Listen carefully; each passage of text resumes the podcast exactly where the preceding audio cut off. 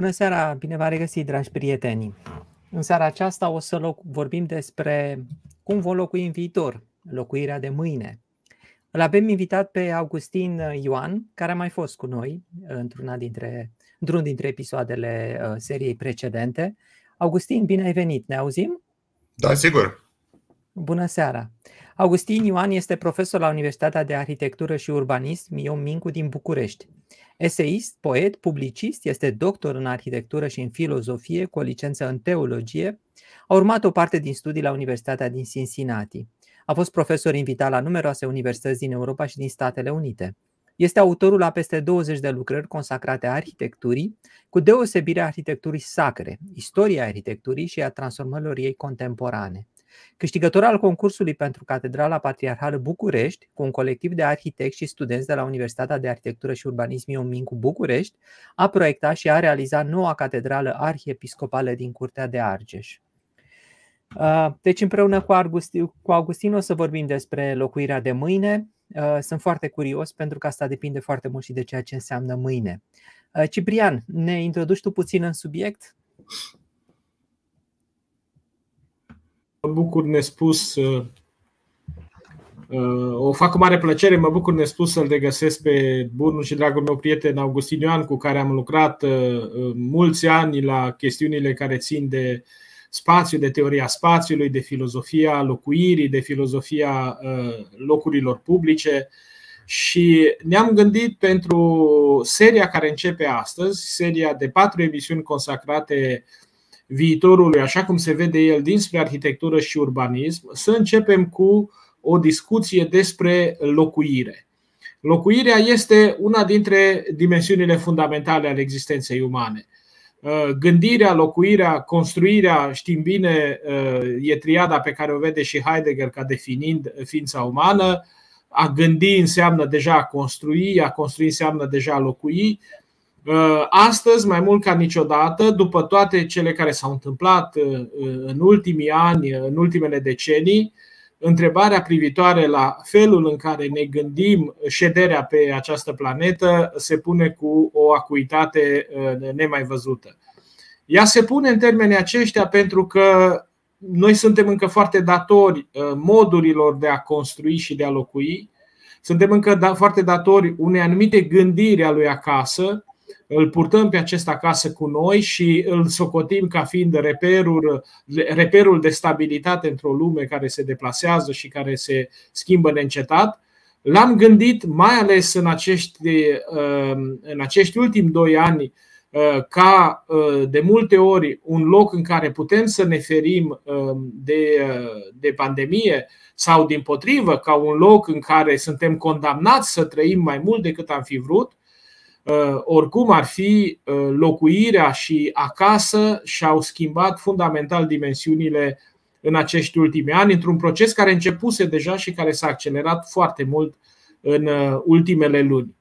Astăzi, filozofii, arhitecții, sociologii, urbaniștii, multă lume, oamenii de știință, biologii, psihologii, discută foarte mult despre modul în care s-a dat peste cap și modul în care s-au răsturnat toate reperele noastre ale locuirii. Nu mai știm exact cum locuim câtă vreme suntem din casele noastre zi de zi în lume.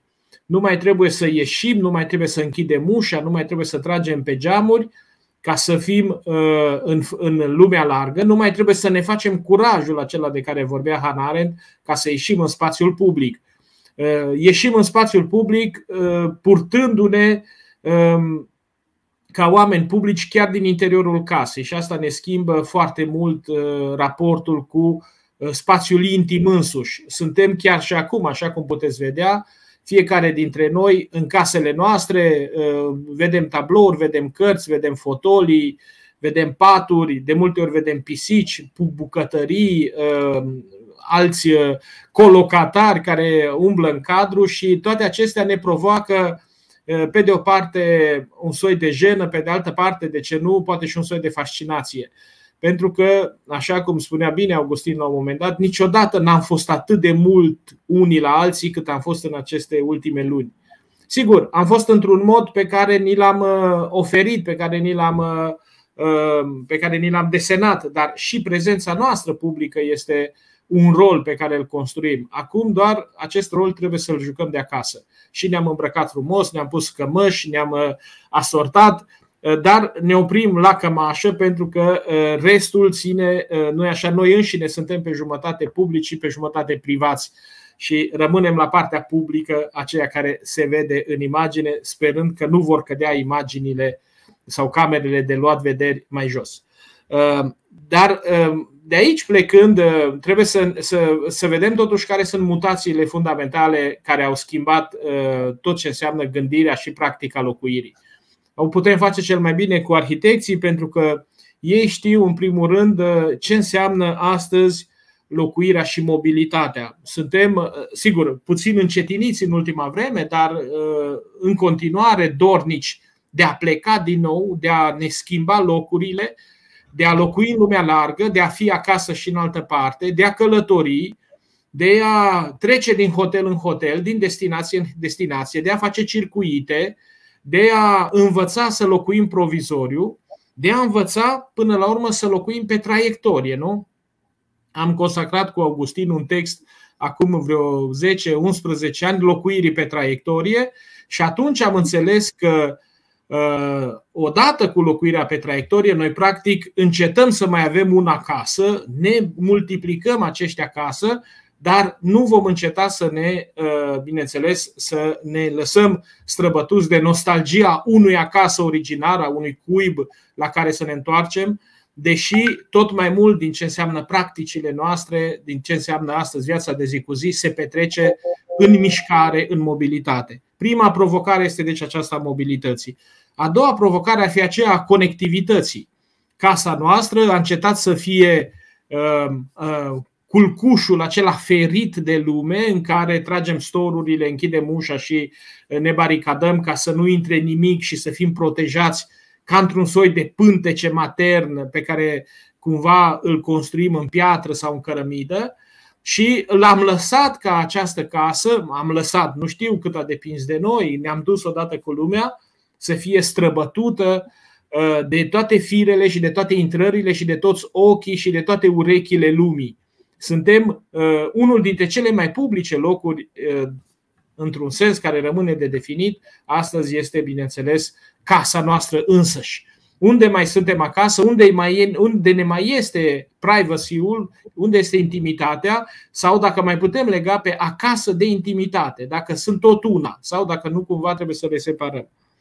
Sigur, ă, apoi trebuie să vedem ce înseamnă și toate formele acestea noi de locuire, locuirile alternative, locuirile co-housing, da? Ehm, faptul de a locui împreună, faptul de a locui cu ceilalți, faptul de a împărtăși, de a pune la dispoziție spațiu, de a ocupa alte spații. Vedeți, ehm, ehm, sunt exemple de proiecte arhitecturale, Augustin o să știe să vorbească mai bine despre ele, dar gândiți-vă numai la felul în care funcționează Airbnb-ul și felul în care ne, ne, ne punem la dispoziție uneori casele pentru străini într-o formulă din asta de uh, Uh, sharing, de împărtășire a spațiilor celor mai uh, personale. Uh, în sfârșit, există o mare provocare astăzi, pe care o vedem tot mai frecvent seara pe un anumit post de televiziune cu Cristian Presură vorbind despre ea, dacă nu cumva începem să experimentăm locuirea în afara planetei, dacă nu cumva începem să facem exerciții chiar aici la noi despre cum ar fi să locuim pe Marte, pe Lună sau în cosmos. Nu? Uh, Cristi ne-a spus într-o emisiune uh, anterioară și a vorbit și la televizor despre experimentele care au loc în, uh, în deșertul israelian, unde se simulează locuirea pe Marte. Dar Augustin știe la fel de bine că există astăzi case care se construiesc după modelul unor posibile case în spațiu.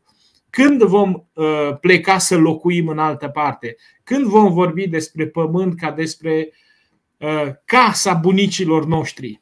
Casa, pământul ca o casă, așa cum Cristi Presur are nostalgia casei bătrânești din Vâlcea, s-ar putea ca nepoții lui să aibă nostalgia casei bătrânești numită pământ.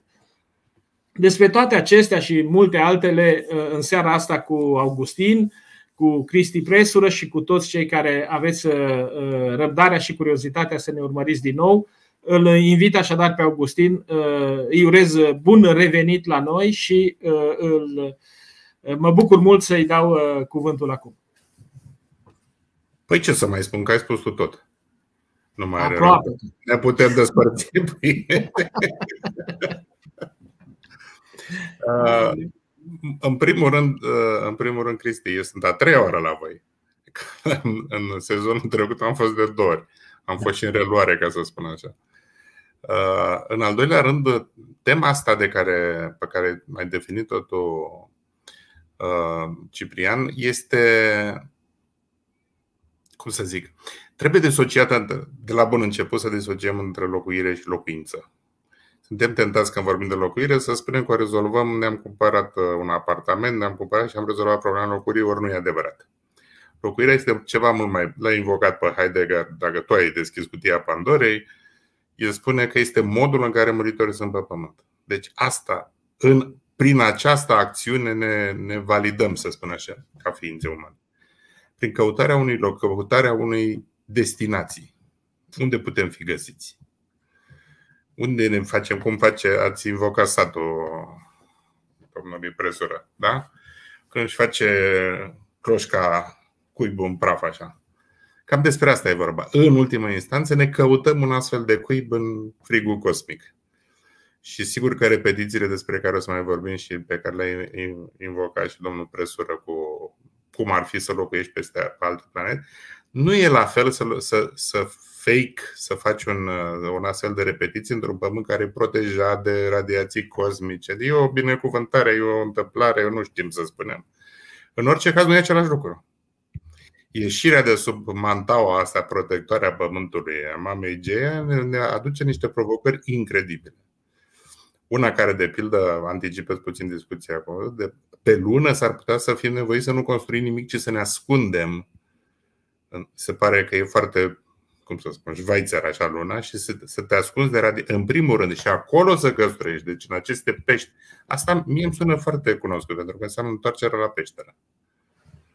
Este o memorie ancestrală pe care noi încă o avem, asta cu locuirea spațiilor gata primite. Știi? Asta ar fi o primă observație. Și asta e legat de, de tema mobilității. A doua, și la care ne întoarcem, Ciprian, o să vrei să mai vorbim despre asta cu traiectoria. Hai să vorbim despre asta. Tu ai dat exemple cu plecatul nostru și cu hotelurile și dacă ții minte în, tot acolo când am discutat despre uh, locuirea pe traiectorie, am discutat și despre home feeling despre simulacrul sentimentului că ești acasă, lucru pe care l-au învățat foarte bine și îl folosesc marile lanțuri hoteliere. Pentru cei care sunt tot timpul pe drumul, sunt abonați la, nu știu, nu dăm exemple că facem reclamă. Singura diferență este că intră rupătorul pe stânga sau pe dreapta. În rest, camere miros la fel, au aceleași uh, produse în baie, e aceeași cuvertă, e același tip de saltea și de pernă. Adică ăștia merg, cum să spun, cu subtilitățile de a te face pe tine care ești un cetățean al lumii și din avion în avion, când ajungi acolo, parcă ai ajuns acasă. Ceva ce este cu, cu totul străin. Deci ideea de, de chain, de lanț hotelier, nu? Peste tot aceeași formulă, pentru ca ăsta care dez, scos din, din pământ cu totul, să aibă undeva unde să se simtă că aparține. Da, și... mi-aduce aminte de o șmecherie pe care o folosesc agenții imobiliari din Olanda când vând case. Uh, roagă înainte să se pună cafeaua, să rămână mirosul de cafea în exact, casă. Exact. și după aceea cheamă pe oameni să viziteze casa să. Știam, da, ai, ai dreptate și e mult mai mare pentru că această componentă olfactivă e, face parte, să zicem, din, din experiența, nu numai experiența spațiului, ci și ce, bă, miroase acasă, nu știu să spun ce. Da, da Poate mă, mă simt bine. O da. iau casa asta, mă simt, nu știu de ce, dar e cafeaua da. care a dat mirosul în casă. Deci homey feeling. Homey feeling asta e un concept american. Deci ca și când aș fi acasă. Simulacrul de a fi acasă înlocuiește fire, statul acasă e înlocuit de, de, de simulacru de asta acasă. Asta e prima opțiune. Dar mai gravă și mai serioasă este situația migranților. Da? Care se află, asta era scopul textului acestuia pe care l-am propus inițial și după aceea l-am discutat împreună. Uh, de, de fapt, este o pendulare. Noțiunea de loc, am un loc al meu, se transformă în am o traiectorie a mea care leagă cel puțin două locuri, casa părintească sau de unde, sau unde stăteam, să zicem în România, că nu numai România este doar poate cazul cel mai trist după Siria, ca număr de populație care în timp de pace își părăsește patria. Dar această pendulare pe care o, o constatăm, că e de Crăciun vin acasă, după Crăciun pleacă, de înainte de Paște vin acasă, după aceea pleacă. Când vin sunt cu produse italiene, nu știu ce, nu știu ce, nu știu ce, britanice, când pleacă sunt cu slănină, cu de cu de cu tot ce interzis în Uniunea Europa. sunt de acolo-acolo. Și, a, și, și asta este un mod de a infuza cele două capete ale, capete ale traiectoriei cu ce nu are celălalt, ca să spun așa. Deci acasă sunt italian și să nu, nu mai nimeresc cuvinte în limba română, acolo sunt români. Și știu, pentru că știu că am rude, rude foarte apropiate, veri, primari, uh, răspândiți în lumea așa. Și sunt... Toți avem, toți avem. Păi, da, dar vreau să spun că e o constatare, să zicem, familială. Uh, mai îmi vine să spun mai catolici decât papa. Dar nu sunt. Sunt mai ortodoxi, dar nu pot să spui decât papa. Ori mai ortodoxi decât patriarhul, poate că nu e cazul să spunem. Deci își regăsesc, cum să zic, o forță pe care aici o aveau sau nu o aveam, pentru, pentru că era în atmosferă. Știi, erai ca pește în apă, nu-ți dai seama că apa este, e, e văzduhul tău. Știi?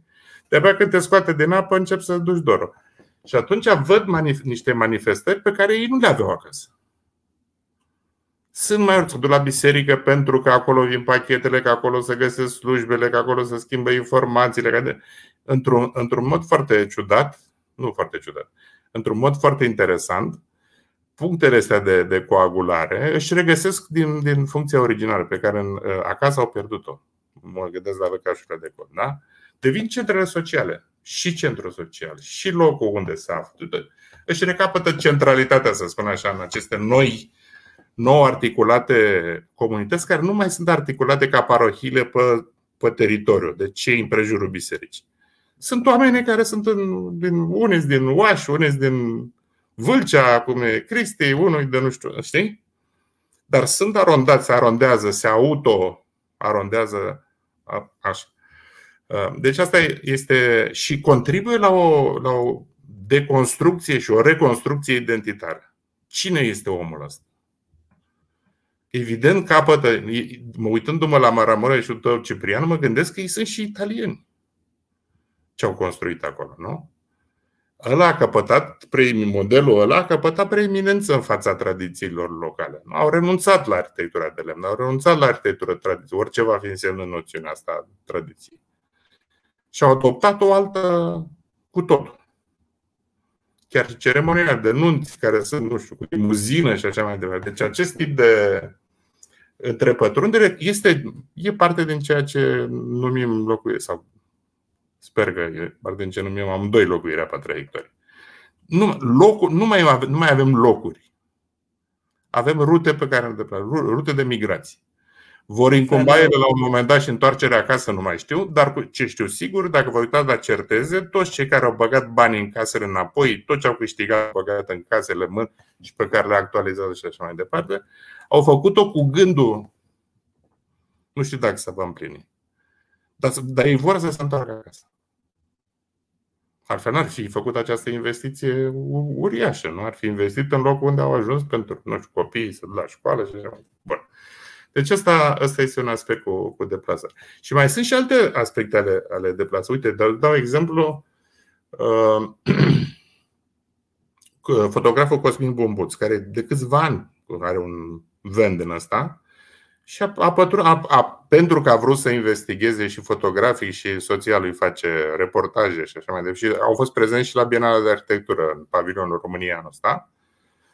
Eu știam mai de mult ce fac. Deci investigează comunitățile de migranți români, ei înșiși punându-se în situația asta de desțărați cumva și de delocalizați, în sensul că trăiesc, în, trăiesc de cel puțin 2 ani, știu eu, poate ar fi mai mult. În, în acestea. Acum sunt în Marea Britanie, de pildă. Uh, pare să fie și din ce în ce mai mult și oferta publică, deci case mobile. E adevărat că asta a început uh, și dacă vrei are o tradiție mai lungă din Statele Unite, unde casele sunt făcute să dureze maximum o generație. Dacă într-o generație nu s-a întâmplat să te sui pe scara socială, ești pierdut. Știi? Dar cel mai probabil te vei muta cu serviciu în altă parte și vei renunța la casa de oricum nu mai da? Deci ceea ce, se cheamă, ceea ce se cheamă, nu au clipă, se cheamă disposable architecture. E arhitectură de care te poți lipsi. E bine, conceptul de disposable architecture în mintea mea deocamdată, eu înțeleg fenomenul, am făcut studiile mele, dar nu pușcă cu noțiunea de locuire încă. Adică încă nu se, nu se lipesc. Pare totuși, noțiunea de locuire pare să fie ceva mai de durată, ceva, nu știu, o, o destinație la care mi-e dor să mă întorc, de pildă. Dacă mă întrebai și cum definesc, am trei case, am, avem exemple ilustre și la noi în România cu nu știu care, șase case, patru case, etc. Da? Care e casa mea totuși când am șase case? unde sunt dispersat între aceste. Eu, sunt, eu, eu recunosc de pildă, eu sunt dispersat între București și Sinaia. Acum azi la Sinaia. Uh, mi-e drag și acolo, mi-e drag și aici. Din motive diferite, pentru timpuri diferite, pentru nu știu ce, sunt și acolo și aici, în, în egală măsură. Mă gândeam dacă asta de fapt nu este o pregătire pentru viitor, pentru colonizarea spațială, că într-adevăr, așa cum pui tu problema uh, a locuirii care este pe drumuri, să zic așa, în mai multe locuri, e complet opus față de ce au cunoscut părinții exact. noștri. Bunicul meu, de exemplu, a făcut casă pentru fiecare băiat ca și cum ăla era locul, ăla era pământul da. din moș strămoș, acolo era.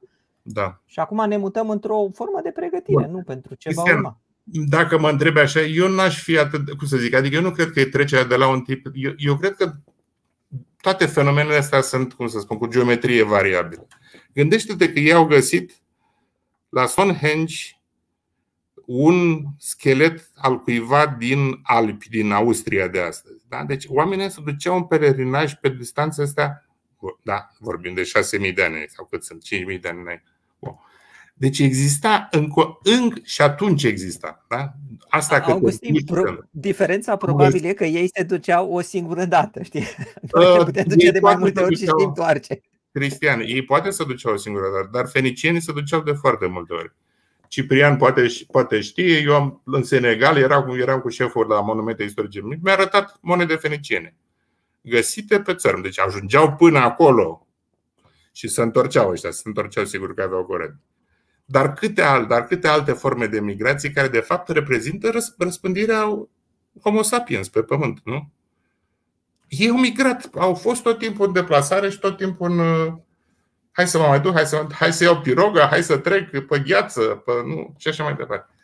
Deci, într-un fel, e, e o regăsire a ADN-ului original, să spun așa. De omenirea a ajuns în stadiul ăla pentru că a putut să, să, să renunțe la peșteră sau la ce tipuri de și să meargă mai departe. Știi? Deci nu, nu cred că este doar, într-adevăr, în culturile tradiționale, vernaculare și așa mai departe. Într-adevăr, cum spui tu, îi face aici, Uh, bătrânii rămân corpul ăsta de casă, să mută tineri în casa veche. Și după aceea, și uite așa, să pendula de până în plasament pe alta, asta am prins-o și eu la rude nu foarte îndepărtate, la surori și la frați de mamei întâmplându-se. Da? Cu casa bătrânească și cu casa nouă, casa bătrânească și cu casa nouă. Și tot așa de-a lungul generației. Dar chiar și acolo, repet, ele existau fie pentru că veneau ăștia care, nu știu, negustori, care erau pregătiți pentru acest tip de locuire pe traiectorii. Nu știu dacă la voi se întâmpla, eu știu că veneau cu. și nu erau neapărat uh, Roma. Deci plimbau, nu știu dacă de la Vâlcea, dar veneau cu mere în Dobrogea și, și plecau cu alte, nu, cumpărau var ei, așa, dacă ne apucăm acum, ne întoarcem la poveste. Străbunicul meu avea o poveste că i-a luat două săptămâni cu căruța să ajungă la Dunăre, pe, la, pe undeva pe la Tulcea, ca să Așa. vină cu ce avea el la deal acolo, să vândă exact. la Tulcea, să se două săptămâni a luat cu căruța. Și ăștia din Dobrogea ai mei sunt, au fost sedentarizați în timpul lui Carol I, pentru că viața lor era compusă din mutarea turmelor din Transilvania și le duceau la, ca să plece la, în porturi, da? Constanța, Tulcea și așa mai departe. Și la un moment dat le s-a propus să rămână. Da? Deci viața lor asta era. Era transhumanță, Vâlcea. Voi aveți relație cu cei de peste, cu, cu originea Sibiului. Sunt, unele sunt familii foarte apropiate. Încă mai se mai întâmplă fenomenul ăsta. Peste munte, peste munte, nu? Deci nu, nu suntem într-un peisaj complet nou, dar sunt, sunt, suntem într-un peisaj care acutizează și începe să, să problematizeze, inclusiv, inclusiv arhitecție. Da? Faptul că o, într-o primă etapă, vă dădeam exemplu cu bisericile, că na, eu la asta mă uit mai cu atenție, prima dată au colonizat, au primit, li s-au dat, le-au închiriat, le-au lăcașuri de cult, că oia oricum nu se mai de la biserică, foarte bine le, le iau românii. Știi? Acum au trecut la pasul 2, au început să-și construiască lăcașuri de un fenomen foarte interesant. Uh, să-și construiască lăcașuri de cult acolo. Deci să stabilizează și celălalt pilon al, al, al traiectoriei de migrație. Da? Ăștia care fac, ăștia investesc bani ca să facă să aibă biserica lor acolo noua destinație. Nu? Uh, de, deci produce consecința asta, vreau să spun. A doua observație pe care Ciprian a, a punctat-o este cea legată de hibridizarea spațiului locuinței. Legătura cu realitatea augmentată, legătura cu internetul, iată, experimentăm noi și a, a menționat-o Ciprian mai devreme. Da? Această, nu întotdeauna foarte plăcută, intruziune a camerei de, supra, de supraveghere, a camerei de filmat în cazul speță. Dar poate să ajungă și a camerei de supraveghere, de la cât deci experiența Chinei cu cetățeanul model care primește puncte pentru că e supravegheat sau pierde puncte pentru că e supravegheat e scary. Dacă mă întrebați pe mine. E foarte greu de spus. Și asta e o experiență pe care toți am avut-o în ultimii doi ani, în orice caz toți cei din mediul academic. Da? E foarte greu de spus dacă suntem în spațiu public sau privat acum. Și augmentarea asta, faptul că, nu știu, internetul lucrurilor, faptul că toate, toate astea sunt cumva conectate virtual sau fizic la alte rețele decât a, fac ca noțiunea de spațiu privat să se deșire din, din, din, din foarte multe părți. Adică să hibridizeze, poate că deșirare e un termen prea nostru, dar, dar să, să hibridizează. Ciprian a menționat spațiu intim. Am discuția asta vineri cu studenții și sper că sunt măcar câțiva în audiență că păreau interesați. Uh, ce mai ce înseamnă? Uite, vă întreb eu pe voi, Cristian, ce, ce este spațiu intim pentru? Ce însemnează intimitate? Pentru că uneori. Ce alții n-au voie să cunoască. Dăm exemple slăbiciunile mele. Faptul că nu, nu, nu, eu zic de spații, spații, mă refer la spații, în sensul acesta de, în care... Păi un spațiu este Nu trebuie să spui totul acum, Cristi, te rugăm. Nu, Ai, da? eu, nu, eu nu spun să dai din casă, Cristian, dar mă... Dacă tot ai zis că nu mai da. există spațiul nostru, casa noastră, împărțim pe internet totul. Încep, da, am adică- auzit discuții despre intimitate, intimitatea spațiilor din interiorul corpului, mă. Că nu, nici asta nu mai e adevărată. Că te, te duci, te uită, să uită în tine cu remeneu. Da, în, esență, în esență, un spațiu intim este un spațiu din care ceva nu poate să plece, ceva la care tu ții pentru tine, e intim, se ție da. intim și nu ai voie să pleci mai greu. acolo. Argumentul pe care vi-l propun este acela că e din ce în ce mai greu să existe astfel de interstiții de intimitate în condițiile astea noi, cu, suprave- cu autosupraveghere de la moș făcut citire, nu? Uh, și mai ales în combinația dintre spații fizice și, și intervenția aceasta digitalului, a virtualului, a ce mai vreți voi să spuneți. Deci astea franjurează, mănâncă. Da? Distincția care părea să fie, nici atunci, nici pe vremea lui Foucault nu era foarte clar dovadă că a scris altfel de spații. Și încă mai discutăm despre care nu sunt nici așa, nici așa, sau care sunt și așa și așa, și adăugăm și această componentă și a celor care sunt, nu sunt doar spații fizice. El, la momentul respectiv, de pildă, de exemplu spațiului din oglindă. Dar acum putem să dăm exemplu spațiilor de pe ecran. Care sunt dincolo, nu? Eu sunt la, mă uit la biblioteca lui Ciprian, mă uit la biblioteca ta, eu vă, vă uitați la tablourile mele și așa mai departe. E, și cu încălocul totuși... metaversului lui uh, Zuckerberg, tot o să fie 3D. Exact. Da, aici, are, aici a avut uh, Cristian uh, un comentariu foarte bun la un moment dat uh, și cred că e o pistă care merită explorată și dinspre arhitectură. Care ține de posibilă ciocnire, nu posibilă, inevitabilă ciocnire dintre spațiul fizic și spațiul uh, virtual. Pentru că, spunea Cristi acolo, într-adevăr, putem să creăm aceste holograme și putem să recreăm într-un mod uh, holografic, nu? în multiple dimensiuni, prezența altora, vocile, etc., dar ele intră în coliziune cu spațiul fizic. Acum, eu te întreb, de, lucrurile astea Cristian a explicat foarte bine într-o, într-o postare excelentă pe, pe, pe o rețea socială, că să, nici nu mai știm cum se numește, da? pe care transmitem și noi. Dar eu vreau să te întreb, uh, așa cum se văd lucrurile dinspre arhitect, dinspre cel care încă lucrează cu spațiul fizic. Vom avea peste două săptămâni un invitat care va vorbi despre digitalizarea arhitecturii în ambele sensuri, și a disciplinei, și a meseriașilor, da, da, da. dar și a arhitecturii construite. Dar până atunci, ă, ă, în ce fel crezi tu că ă, se produce această coliziune în condițiile în care, bunoară, corpul rămâne ceva, noi spunem sigur, se virtualizează imagine, ecran, oglindă, și așa mai departe, holograme, dar există o realitate ireductibilă a materialității, care este cea a prezenței fizice, a, finitudinii carnale, corporale, dar materiale. Cred, că, cred, ca să răspund la, la provocarea ta, e un exemplu, dar nu știu să spun detalii, unui concert care a fost ținut în același timp de respectivul. Deci el a fost prezent într-un singur loc și hologramele lui au fost prezente în nu știu câte alte săli. Deci, de pildă, multiplicarea sau, dacă vrei, coprezența, prezența instantanee în mai multe locații din astea, poate să fie o altfel de provocare. Deci, tu nu poți să fii fizic decât într-un loc, dar poți să fii prezent holografic în foarte multe locuri.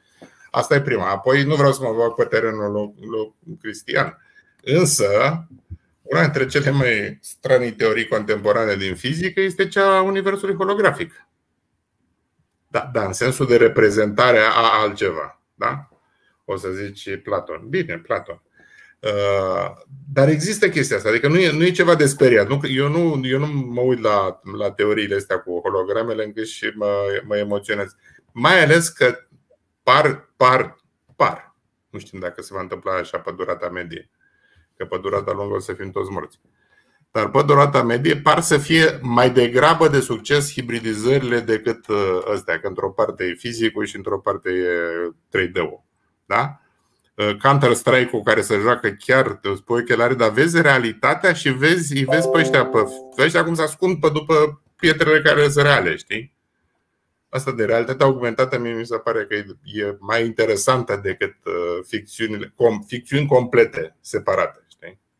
Asta vreau să zic. Cum a, a, a murit aia cu Second, Second Life, de unde părea absolut excepțional că te muți acolo și nu știu ce faci. Nu. Da, aici este, sunt niște. Chiar, și eu țin un curs de cultură digitală la studenții de la master la filozofie și am avut ocazia, pregătind un curs, să citesc despre aceste despre acest entuziasm oarecum nemăsurat și care trebuie totuși ponderat privitor la toate aceste revoluții pe care le va introduce uh, digitalul într-un timp foarte scurt, nu? Uh, Cristi cred că știe mai mult despre teoria singularității, despre evenimentul acesta, dincolo de care Apropie.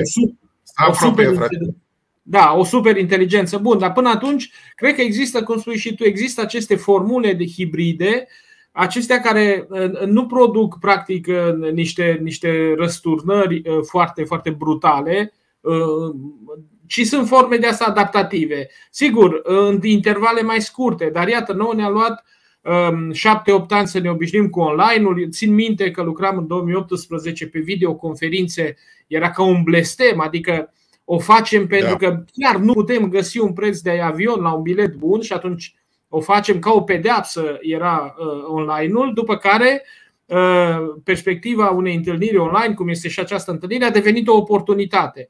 Deci există frâne și există rezistențe din acestea și există foarte multe rezistențe fizice. Eu aici mă, mă întorc și aici vreau să spun și ție și, și, și în ce înseamnă construirea, uh, înlocuirea fizică a corpului nostru, felul în care se așează corpul în, în găoacea lui, în culcușul lui, uh, fizic vorbind, cât, cât mai rămâne din asta, în condițiile tuturor acestor utopii sau realități, așa cum le vedem în foarte multe dintre filmele care anticipează mai mult sau mai puțin inspirat viitorul, în formule extraordinar de epurate ale spațialității sau, din potrivă, în locuri paradisiace departe de omenire sau departe de, de orașele devenite niște infernuri.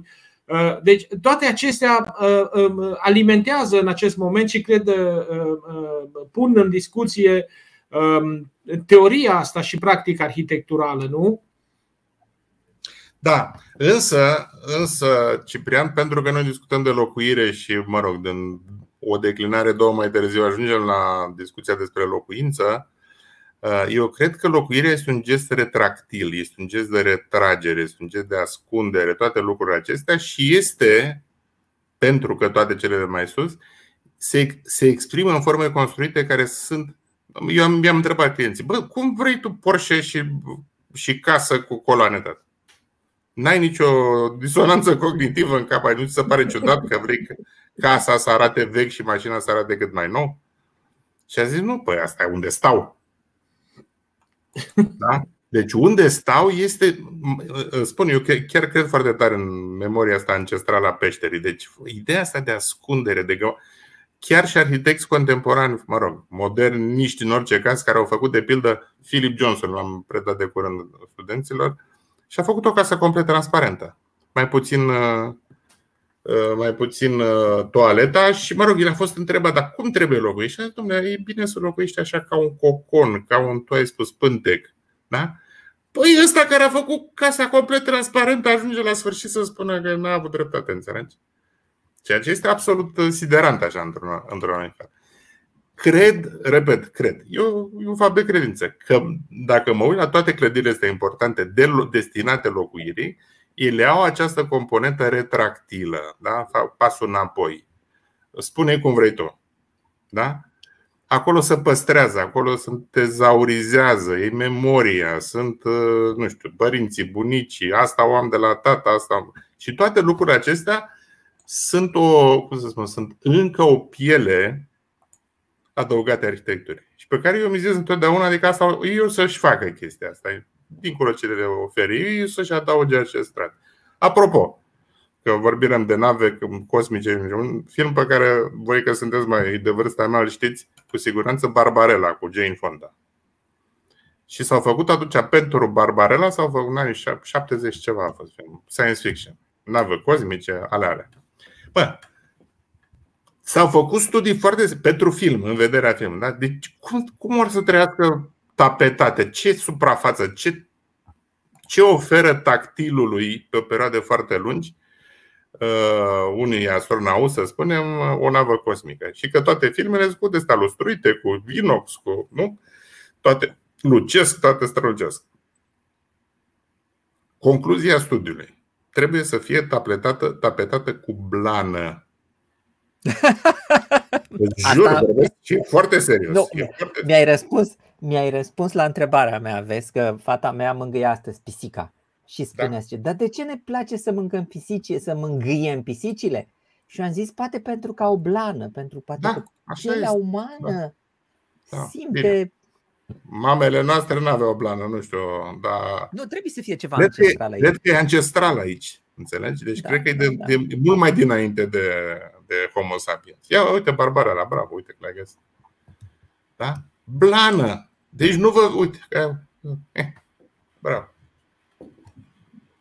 Și asta a fost, a fost un moment pentru ăștia de science fiction, că foarte multe din discuțiile pe care noi le spunem acum au fost anticipate deja în literatura science fiction, poate și în filme, dar mai mult în literatură că e mai ușor decât să faci decorurile. Dar, da, studiul a fost foarte serios și e cumva bizar răspunsul dacă stați să vă gândiți. Deci ăștia care vor trebui să stea ani și ani de zile, sunt curios de rezultatele, Cristi, apropo de ăștia care vor sta închiși atâta perioadă de timp, măcar un an, dar călătoriile astea vor trebui să fie, deci vor trebui să existe și stări din astea de suspendare a mișcării într-un anumit fel. Nu știu, chiar nu știu cum. Deci nu poate să-i lase atâția ani de zile, că să dau cu capul de pereți. Sunt filme science fiction, nu arată pe tema dar și acolo, că ați văzut, v-am arătat înainte de emisiune, sau cel puțin Ciprian am arătat, cum dorm astronauții. Deci, și acolo există cubicul în care se retrage și sacul de dormit în care, da? Și își pune pijama. Deci nu-ți vine să Deci când am auzit chestia, băi, își pune pijama. Da? Ai zice ăștia de pe stația orbitală, spațială și așa mai. Uite. Mai trebuia să-și ia numai jucăria aia din copilărie, știi? Nu, nu. Aia de pluș, aia de pluș să știți. Plușul. Vorbesc foarte serios și îmi cer scuze că vă dau aceste detalii. Că eu mi-am, mi-am pierdut elementul care era acasă pentru mine, era o, un pui de pernă de la mama. Cu ăla dormeam, cu am făcut la facultate la Cămin și așa mai departe. L-am luat cu mine la Oxford și acolo l-am lăsat, că aveam prea multe bagaje și, și acum mi-e ciudă. Și am spus asta într-o, în, într-o carte, mă rog, cine a râs de mine a râs. Dar ăla era acasă pentru mine, puiul de pernă pentru mari poeți români în limba română, dar există, cum să spun, întruchi sau a investit câte un obiect din ăsta, deci asta e acasă până îl ia cu și îl pune, da, Mister Bine cu tot cu un ăsta de pluș, cu o jucărie de pluș. Și apropo de ce spunea Cristian, jucăriile de pluș, succesul jucăriilor de pluș e Barbarella, cu care dorm copiii. Da? Pare să fie... ai pregătit și niște poze pentru noi, dacă nu mă înșel. Eu i-am dat lui Ciprian, sper că le-a pregătit Ciprian. Să vedem ce a pus. Da, da, da, le-a pregătit. Da, uh, studii foarte interesante. Cred că este casa e Möbius House, arăți acum, nu? Da, da, da. Uh, da, este asta. Sper că o vedeți. Da, Möbius, aici știți, banda care e răsucită la un capăt și, mă rog, pleci de pe suprafață și când ai parcurs ciclul complet, ești pe fața cealaltă a benzii. Uh, se referă, aici e o metaforă, se referă la faptul că acest tip de violentă segregare a funcțiunilor în casa modernistă și care a prins foarte bine, toți vor lucrul ăsta, adică zonă de zi, zonă de noapte, loc de luat masa. Loc, băi, eu nu știu despre voi, dar eu mai iau masa și pe canapea, tată, că mi-e așa de lene să mă duc până la locul de luat masa, că, da? Poate că mai și ațipesc pe canapea. Adică poate că nu mă mișc suficient pe cât mă trimite domnul arhitect care a făcut casele respective să mă prim de acolo. Trebuie să, trebuie să dormi, te deplasezi în zona de noapte. Dar nu poți să muți aici pe care. Nu. E segregare funcțională. E bine, ăsta spune, tată, ce faci, ce crezi, unde te apucă în casa ta? Casa ta are această continuitate între, să zicem, spațiu public, spa... public, propriu nu e în casă, dar mă rog, care e mai deschis și cel care este mai privat, mai intim și așa, oriunde vrei. E foarte, este unul dintre cele mai, cele mai cum să spun, provocatoare proiecte din ultimii 20 de ani, cel puțin, cred că are. Casa Meubius și mai este unul pe care nu știu dacă l-a da, vreau, să, vreau, să, vreau să mai arăt din Casa Möbius, dar... Uh, mai din Casa Möbius, că e foarte spectaculoasă și ca arhitectură. Ca arhitectura fiind consecința unei astfel de decizii de transformare a, a, a parcursului case nu în locuri, în cubicule în care te duci și stai, ci un spațiu pe care îl parcurgi și de-a lungul unei zile nu, te oprești unde te-a prins uh, momentul, da? Uh, e, e, o schimbare radicală. N-a prins, evident seama că a făcut-o. Dar sunt foarte multe, sunt foarte multe experimente, foarte multe experimente cu, cu locuirea. Uh, unul dintre exemplele care îmi vine foarte rapid în cap a fost o discuție între Peter Eisenman și Christopher Alexander. Și ăsta spunea, da, dar trebuie să facem locuințele, să fie ce v-am spus mai devreme, mă retrag, cocon, pântec, tot ce mai vreți voi. Și Peter Eisenman spune, domnule, sunteți de acord cu afirmația că arhitectura este expresia vremii sale? Da. Dacă vremea sa este angoasată, arhitectura trebuie să... Da. Dar locuințele nu? Păi vrei da. să faci și casele angoasate acum, dacă sunt oamenii din contră, trebuie să faci case terapie, case spital. Peter, Peter Eisenman a făcut casa angoasată. Da, era energetic omul, putea să trăiască în așa ceva. Și cum ai descrie ceea ce vedem aici în casă? Cum ai, cum ai putea descrie alegerile astea, care mie mi se pare așa ciudate? Sunt, dacă stau sunt ciudate, sunt ciudate pentru că sunt contracări cu ce știm noi. Noi avem niște mindset așa, în mintea noastră te uiți la ceva și spui locuință. Da? Uh-huh. Uite, asta se cheamă casa anti-edipiană. Uh, mai zi o dată? Casa anti-edipiană. împotriva ah, lui Oedip. Deci complexul lui Oedip, nu știu ce. Lui Oedip. Da? Și uite ce a ieșit. Da? E foarte. Da. Are, are deci și asta. Pereții de sus sunt transparenți, adică să înțeleg. Pereții nu? de sus sunt transparenți, în schimb dormitorul e subteran. Da, deci e dus asta cu umbiș până la maximum. Ești sub pământ, apropo de referința cu, cu peștere de mm. care vă spuneam. Da. Și mai este una foarte stranie, nu știu dacă e bine să o introduc, și anume legătura pe care foarte mulți invocă și filozofi și arhitecți a legăturii cu moartea și cu mormântul. Și care în cazul locuinței chiar e foarte strânsă, și în sensul metaforic că e locuința de după, dar și în sensul că s-au influențat reciproc. Găsiți foarte multe mormintele din cultura cucutene și făceau machete de, de orice. Și sunt, evident, foarte multe machete de case și, legă, și e extraordinar pentru cultura cucutene că și ceea ce pare să fie fost morminte arătau tot ca și niște case. Da? Deci să fac atingere lucrurile dacă stați să mă, să mă întrebați pe mine. Vin de să uh, leag. Ciprian, uh, da. Auzi, mai vrei să mai spui ceva sau ne mutăm încetul cu încetul către întrebări?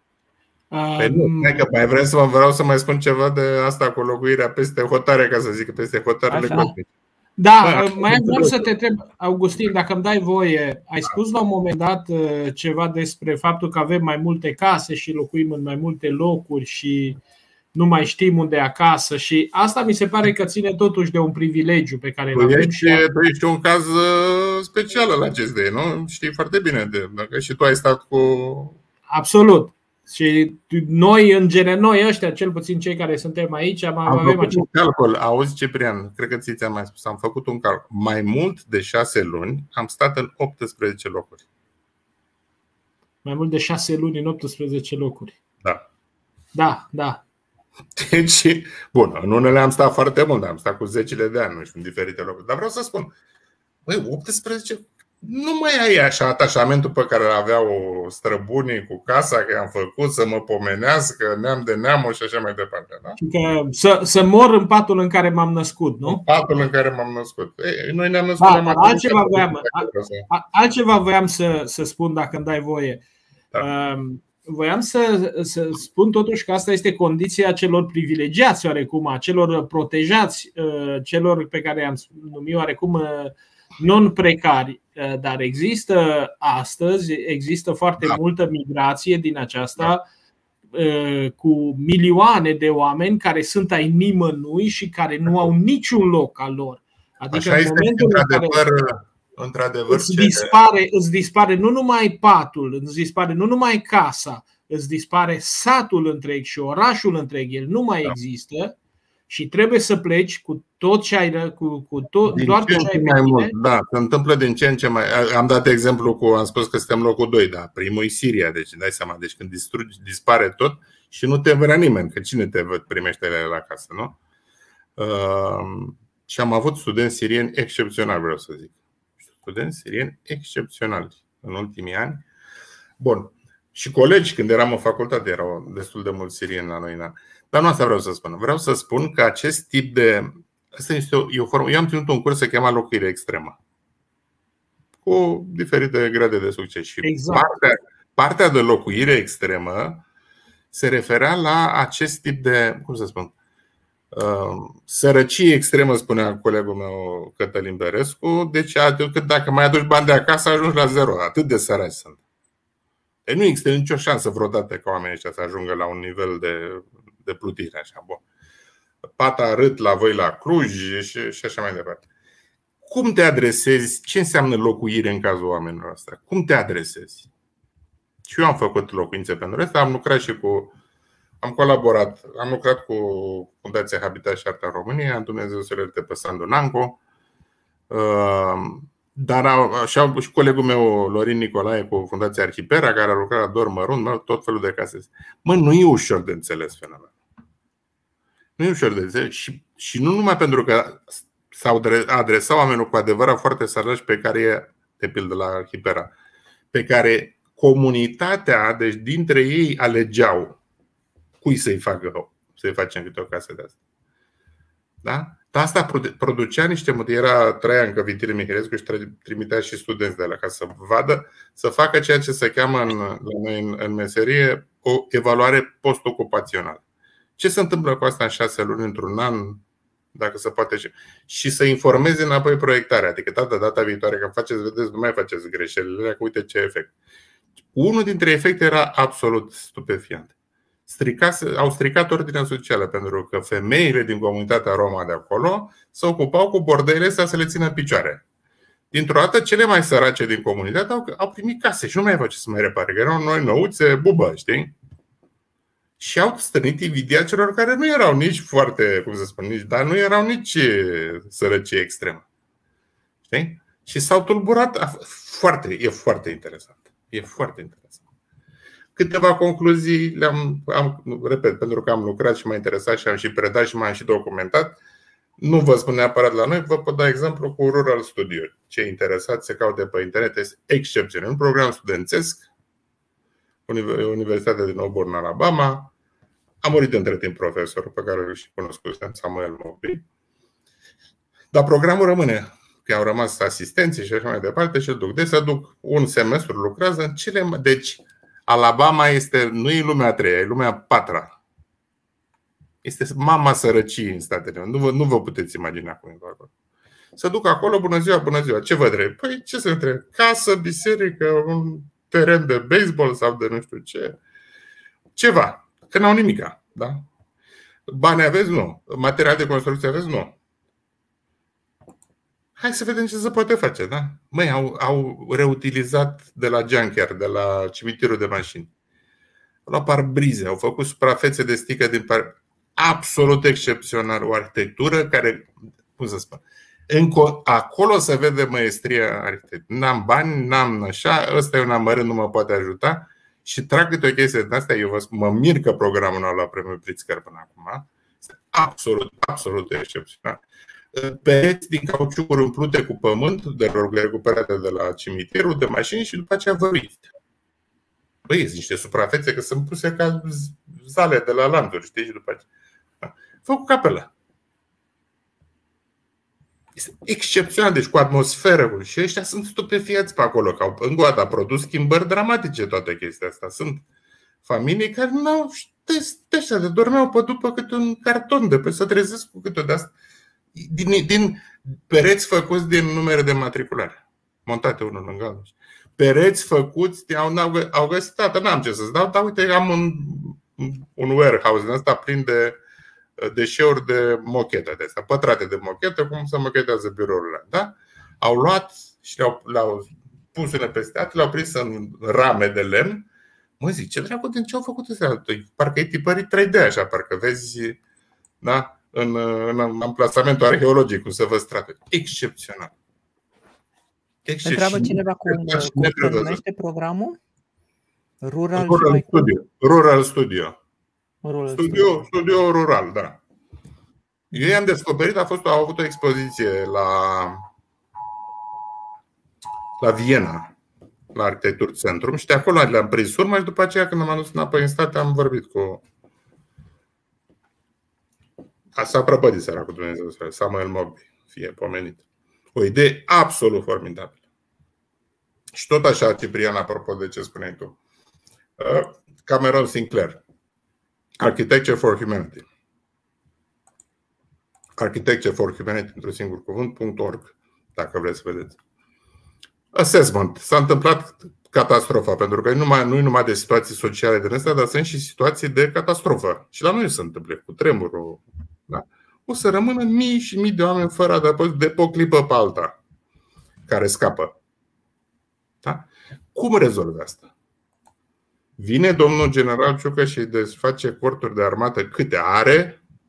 Nimeni n-a discutat vreodată în România subiectul ăsta. Noi am încercat să-l provocăm de câteva ori. Nu pe, nu pe domnul Ciucă, dar subiectul. Am făcut cu studenții de la master de spațiu sacru, au făcut un semestru de locuire asta, de urgență și de catastrofă și de socială și de sărăcie extremă și toate lucrurile astea. Am făcut cataloge, le-am dus. Era Uh, în fine, nu acum, mă gândeam uh, că mă uitam și cu un ochi așa la, la întrebări. Elena Udrea, să termin ideea. Am fost la, am fost la Elena Udrea cu, cu carte. Da, scuze. Să-ți termin ideile pe care vrei să le spui, dacă mai este ceva să mai adaugi ceva. Da, eu, eu vreau să te... Deci, Augustin, totuși, mă gândesc, sigur, acestea sunt situațiile de sărăcie extremă, dar mă gândesc la felul în care se întâlnește sărăcia extremă cu locuirea asta pe traiectorie în sensul cel mai deficitar al termenului. Adică milioanele de oameni care nu au nici măcar un loc, măcar cei din Alabama au un loc. Ei sunt cetățeni, au cetățenie, aparțin unui stat. Dar există aceste wasted lives, apropo de, de deșeuri și așa mai departe, Există de altfel un eseu splendid al lui Zygmunt Bauman care vorbește despre wasted lives ca de, despre oamenii deșeuri, despre da. oamenii disposable people, da? Uh, oameni jetabili, care nu, au, nu sunt ai nimănui, nu sunt socotiți nicăieri, nu contează pentru nimeni. Ce înseamnă locuirea, dacă o ducem în extrema asta, a nu avea nimic, adică a nu avea uh, nici măcar uh, Uh, protecția unui statut social. Nu avea nici măcar locul de sub picioare pe care da, să dar Ciprian, înțelegi, înțelegi că având perfectă dreptate în ce spui, soluția nu e arhitecturală. Da, just, just. Deci eu pot să spun așa, să-mi dau cu părerea, dar totuși nu, nu pot să... Nu, soluția nu este arhitectura, dar, dar da, există această arhitectură de, de, de cum ai deci numit arhitectura extremă. Arhitectura poate ajuta. Știu da. exemple foarte interesante de, de, de locuințe care pot fi purtate. Deci, infle, de asta, de să zic, am, o pneumatică, nu știu, e o chestie pe care și să ai da. poți să dormi. E mai mult decât un sac de dormit și te ferește din. Ele nu sunt, ele nu e arhitectură, ele sunt forme de adăposturi minimale, instant și așa mai departe. Da? da just, just. Acolo soluția e politică și de politică internațională și măcar de politică locală. Da? Deci soluția nu e să construiești gard, cum au construit unii dintre vecinii noștri și alții să pregătesc să o facă. Da? Acolo e ceva ce trebuie adresat de o comunitate, de, nu știu, Uniunea Europeană, de cine o fi și, și acolo ei stau, sunt veniți refugiați, chiar vis-a-vis de mine. Le-am închiriat un bloc. Și ce se întâmplă? În ce fel chestia asta este vreo rezolvare a ceva? Orice. Da, just, just. E doar o amânare a unei rezolvări. Amânare, e o amânare, un, da. Da, da.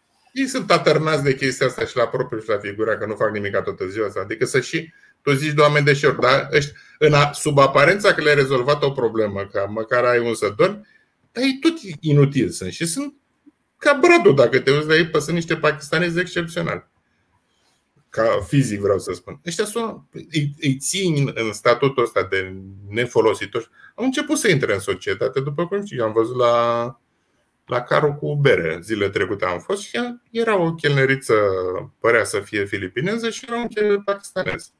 Nu știa da, română. Da, la la sunt toți nepalezi.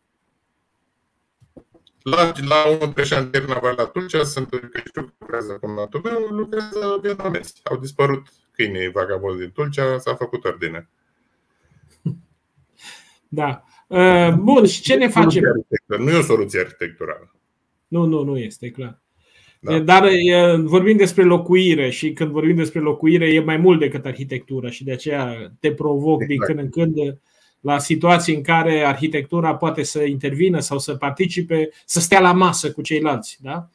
Pentru la că... masă este ultimul care ar trebui să-i se dea cuvântul, pentru că, de fapt, ceea ce se proiectează, se gândește în astfel de situații, un proces. Deci da, vorbim cu ei să ne dea, să-i punem și atunci îi punem acolo și ai băi moșule, tu poți să rezolvi o chestie pe nu știu câte sute de hectare, cum o facem? O facem da, da, da. Cu, chestii, cu chestii definitive pe care le refolosim, nu știu, inflatable, uh, gonflabile, Uh, demontabile, în șcele, când nu mai e nevoie, le punem la loc și le păstrăm pentru altă dată. Le facem din ceva care se dizolvă în timp imediat, cum a făcut și Ban pe Nepal și pe unde au fost astea de cutremure. Și cât durează? Păi durează cât e problema, sunt făcute din carton. Dacă într-un sezon n-ați rezolvat problema, e foarte grav, adică, da? La da, Split, la Split a fost astfel de. Au venit japonezii cu experiența lor, au făcut niște blocuri de astea care urmau să se deci până rezolvați și după ce nu s-a mai rezolvat și a devenit în timp cele mai scumpe apartamente din Split. arhitectură japoneză, au cârpit-o, au făcut-o, nu știu ce, și nu mai e, da? Nu, nu da. e totdeauna. Adică nu e nevoie ca, cum să spun, să-ți dau un exemplu. Era, a fost, au fost, cred că era Tăricianu primul, mă, au fost niște inundații în Banat, catastrofale, 2004, 5, nu mai știu, în fine. Păi s-au pus să facă concurs, să le facă case. Ce scria în, în tema de concurs? Să respecte specificul local. Măi, să te până ajung până la brâu în apă, măi, oameni buni. Și ăștia, de, hai că să, așa, cu specificul local, tată. Înțelegeți? Deci asta e ceva ce trebuie rezolvat de azi pe mâine. Trebuie să ai în depozite, trebuie să ai posibilitatea de deployment. Tata e inundată, e apă, ceva. Deci nu trebuie să le duc case, trebuie să le duc niște ceva să plutească. Să nu se nece până ajungem să-i strângem într-un loc cu toate, nu știu, din cauciucuri, din ce o fi, din, da, bărși, ceva. Există proiecte de case pneumatice care plutesc. Sunt situații de astea și strânge în mici arhipelaguri din astea de nu știu ce, tată, până vă strângem, până vă adunăm și vă ducem undeva unde e uscat. Deci asta este, deci, cum, fă, cum făcea Sinclair, făcea foarte assessment, procesul, deci cum se rezolvă chestia asta și îți spui arhitectul, tată, ce facem la asta? Dar dacă e din vreme cu câțiva ani, dar dacă e din vreme cu câțiva ani și spui, tată, dacă e cu tremur de astea, dacă e inundație de astea, dacă depozitul de stat, unde e și făină și grâu și ce mai fi și ar trebui să fie și gaze și nu sunt să vă, ne mai vorbim până în primăvară ce o să facem, că 75% gaze la depozit, așa? Să ai case din astea, să ai kituri. Câte? 100 de mii, tată, răspândite în toată țara, puse strategic unde știi că se întâmplă, se întâmplă în Banat, se întâmplă în uh, lunga Dunării și așa mai departe că tot am ajuns să discutăm de problemele României. Da, nu, Dar nu, credeți, să nu credeți în România, că situația, din, situația la New Orleans a dovedit că FEMA, asta care e agenția lor de urgență, era la fel de nepregătită și în Statele Unite, să ne înțelegem. Deci nu. Just, acolo, just. E foarte simplu. acolo e foarte simplu. Vin ajutorul federal, ei și țin ca ce înseamnă acte, lucrurile de foarte. Sunt, au, se întâmplă ceva, e gentuța și ai, da, și ai plecat. Și casa asta, nasol.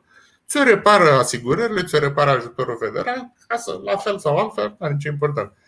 Că m-am gândit, domnule, dar nu se poate face arhitectură să reziste la uragane în Florida, nu știu ce să poate, dar e prea costisitor. Ce rost ca, ca să ce știi? Eu venit cu mintea europeană, băi, tata, tata care nu știu ce, monumentul, nici pe mine, ei n-au. Disposable. Disposable architecture. Mă pot lipsi. E un container. E un adăpost. Primează această instanță a locuinței, adăpostul. Da, e funcția esențială, într-adevăr. Uh, o ultimă idee, că după aceea luăm întrebările. Uh, și când ne ducem pe Marte sau pe Lună sau în alte locuri? Pe Lună ai spus că nu, că nu avem ce să facem acolo. Nu, n-am spus asta. Nu, nu, nu, nu, nu, n-am spus asta. Nu, nu, n-am spus asta. că ne ducem să ne ascundem. Am zis că va, s-ar putea să fie mai fezabil să folosim ca scut de protecție împotriva radiațiilor exact acest fapt că luna e perforată, că e Schweizer. Bine, asta dacă nu descoperim că e goală, că știi că sunt teorii din astea că sună, sună gol și că de fapt e nu știu ce, da? Dar Tunelurile e care duc până acolo, poate sunt tuneluri. Da, și ajung în Sinaia. Sunt făcute de Dacia. Da, care... logic cam la tine ar trebui să ajungă acolo. Eu așa, cred, eu așa cred că pornim de aici la Sinaia și le găsiți pe... Da? De, deci, cum să, ce vreau să spun este că e mai ofertant să te gândești cum o să construiești pe lună, pe Marte, nu știu ce, dar este mai interesant să te gândești că s-ar putea să nu ai nevoie să construiești să folosești această funcție adăpostitoare a planetei însă. La, pe, pe Marte, ce pot să vă spun este că urmăresc cu fascinație proiectul să duc și nu să mai întorc. Da. Știți foarte bine, era într-un moment, la un moment, nu mai știu dacă mai da, păristă scurtă sau finalistă sau nu știu ce, era și o fată din România. Nu știu ce s-a mai întâmplat, ce au decis să duc, să nu să duc. Și acolo știu că am văzut obiecte, deci acolo sunt niște cubicule, niște obiecte din astea, fie că e o, e o chestie foarte modulară, așa, și mă rog, ideea ar fi că să circule ca pe un fel de prispă, dar fără să iasă afară și are fiecare câte un cubicul din asta. E tronconic, din câte mi-aduc aminte, și cu o cuporă deasupra și pe picioare care să adapteze oricărei forme de. Dar dai seama ce protecție de radiație trebuie să ai acolo. E da. ca aparatura spațială. Da. Bun, bun. Da. Chiar că da, zice, am mai rezolvat o problemă. Zice, Hai că am rezolvat-o. Nu, nu, nu, pentru că toate astea, toate acestea sunt, uh, sunt niște provocări reale și cred că ele ne vor schimba în anii ce vin foarte multe dintre ideile pe care le avem despre locuire.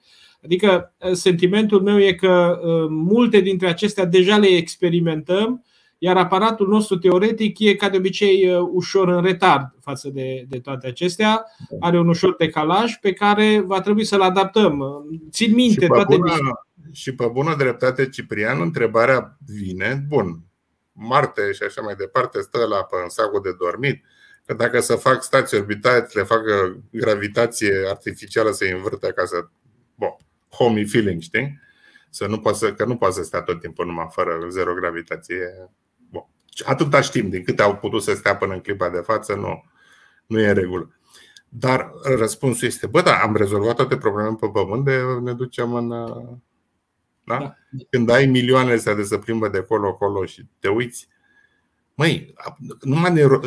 gândiți-vă așa statistic. Deci antichitatea a căzut din cauza migratorilor toate valurile migratorii care au distrus antichitatea au fost, ca număr de populație, semnificativ mai, mai, mic, de, mai mică decât uh, câți români au plecat. Câți, decât câți români au plecat. Între 4,5 și 6 milioane. Nu au fost. Toți migratorii la UDE erau ordinul miilor, zecilor de mii, mai veneau, mai mutau. Da? Și ce, s-a întâmplat, ce catastrofă a fost chestia asta că au plecat din Asia și s-au oprit în Nordul Africii. Da? Dar, dar în situația asta ce se va întâmpla? Eu cred că e o schimbare de civilizație la care asistăm. Ne uităm așa cu, să spun, preocupat. E câțu, e nu știu cine. Băi, nu despre asta e vorba, mă, mă astea stepi, ne, ne uităm la ele ca la... Dar nu despre asta e vorba. Nu asta ne va schimba viitorul în, în următorii 5 și 10 ani.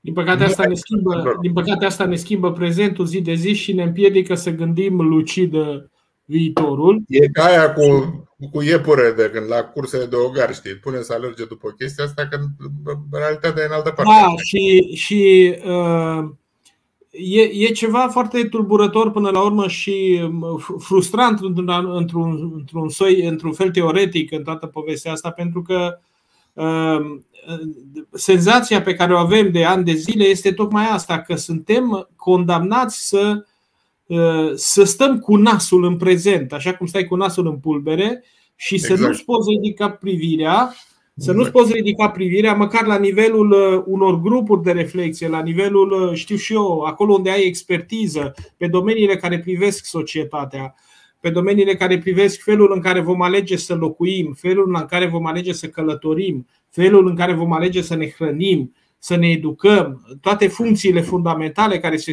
care s-au schimbat în ultimii 10 ani enorm. Nu? Uh, cât s-a schimbat de acum 10 ani sau nu mai spunem de acum 20 sau 30 de ani. Adică schimbările astea se produc cu un ritm pentru care noi trebuie să ne dăm un răgaz, să ne creăm mai, un laps de timp mai mare ca să-l putem lucra, ca să-l putem procesa, să-l putem pune în pagină și să-l putem proiecta în sensul unei arhitecturi a viitorului. Da? Aici nu sunt arhivele viitorului, sunt arhitecturile viitorului. Cum proiectăm toată povestea asta? Noi nu știm, suntem, în, suntem într-o improvizație permanentă și suntem într-o casă asta de chirpici pe care o ia fiecare ploaie până la urmă, nu? Uh, și iar o mai lipim. De trei purceluri, știi vorba aceea. Exact, exact, exact. Așa.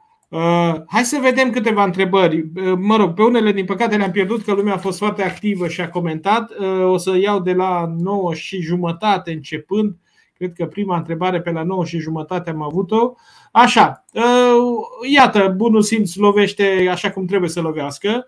Casele viitorului să nu fie dependente de Enel, de încălzire centralizată, de gaz și chiar de rețeaua foarte de apă. Interesantă, foarte interesantă observație, pentru că mi-aduce aminte de un tot din Statele Unite a pornit, se cheamă off-grid. Deci mișcarea tiny houses dublată de locuirea în afara rețelelor, rețele fiind în sensul de lozian, da? deci astea care caroiază spațiul urban, te țină sub control, electricitate plus puterea sovietelor, urmează să dispară orașele, că dacă ai gridul de electricitate, asta umblă cu rucsacul în spinare unde e nevoie din Irkutsk la Navigostor. Bun, asta a fost o, o tendință și a dispărut. Dar acum este mișcarea tiny houses. Deci prețurile au ajuns atât de și asta o resimțim noi și noi în România, dar prețurile au ajuns că nu mai au niciun fel de legătură cu niciun fel de realitate, este pur și simplu speculație. Și din vreme în vreme să prăbușește. Și cred că o să urmeze o, și la noi o prăbușire foarte da, în vreo 2-3. Adică prețurile la locuințe în momentul de față sunt uh, science fiction.